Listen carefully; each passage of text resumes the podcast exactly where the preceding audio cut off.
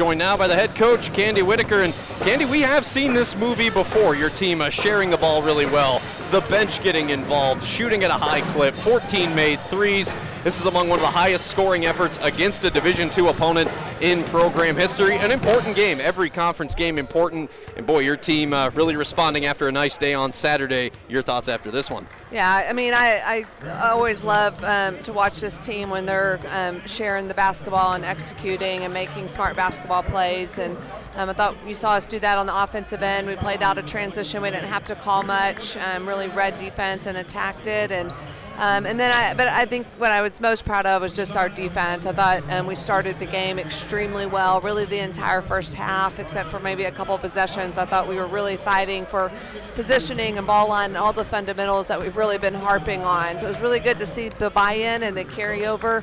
Um, and the understanding of, of how important um, your, your work is when your player doesn't have the ball. Um, so really thought we were really good defensively. It was clear in the opening minutes that it was going to be your night. It was 11 to 2. They call that first timeout, 28 to 4 by the end of the first. But your team kept up that intensity from start to finish. How important was that that your team not get comfortable in a game like yeah, that? Yeah, I mean it's really important. I, I, think I mean it's what you want from a mature team, from an experienced team, and it's really all we talked about was you know the discipline that we want to play with. Uh, it doesn't matter who we're playing or what the score is. You know, you, you want to have the same intensity and the discipline no matter what.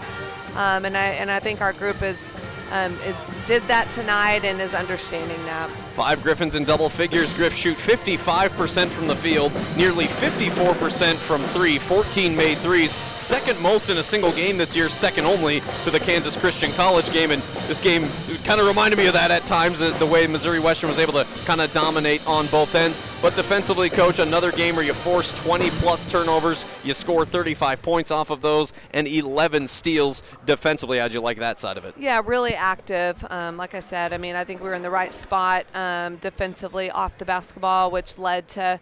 Um, which led to steals and, and good help side defense and um, contested jump shots on their part. Um, I thought Alyssa Bonilla was really good, just um, you know being active off the basketball. Yeah. But but really and really Mackenzie Hart. I mean, I thought Mackenzie played the best half of defense. Her first half defense was the best I've seen her play.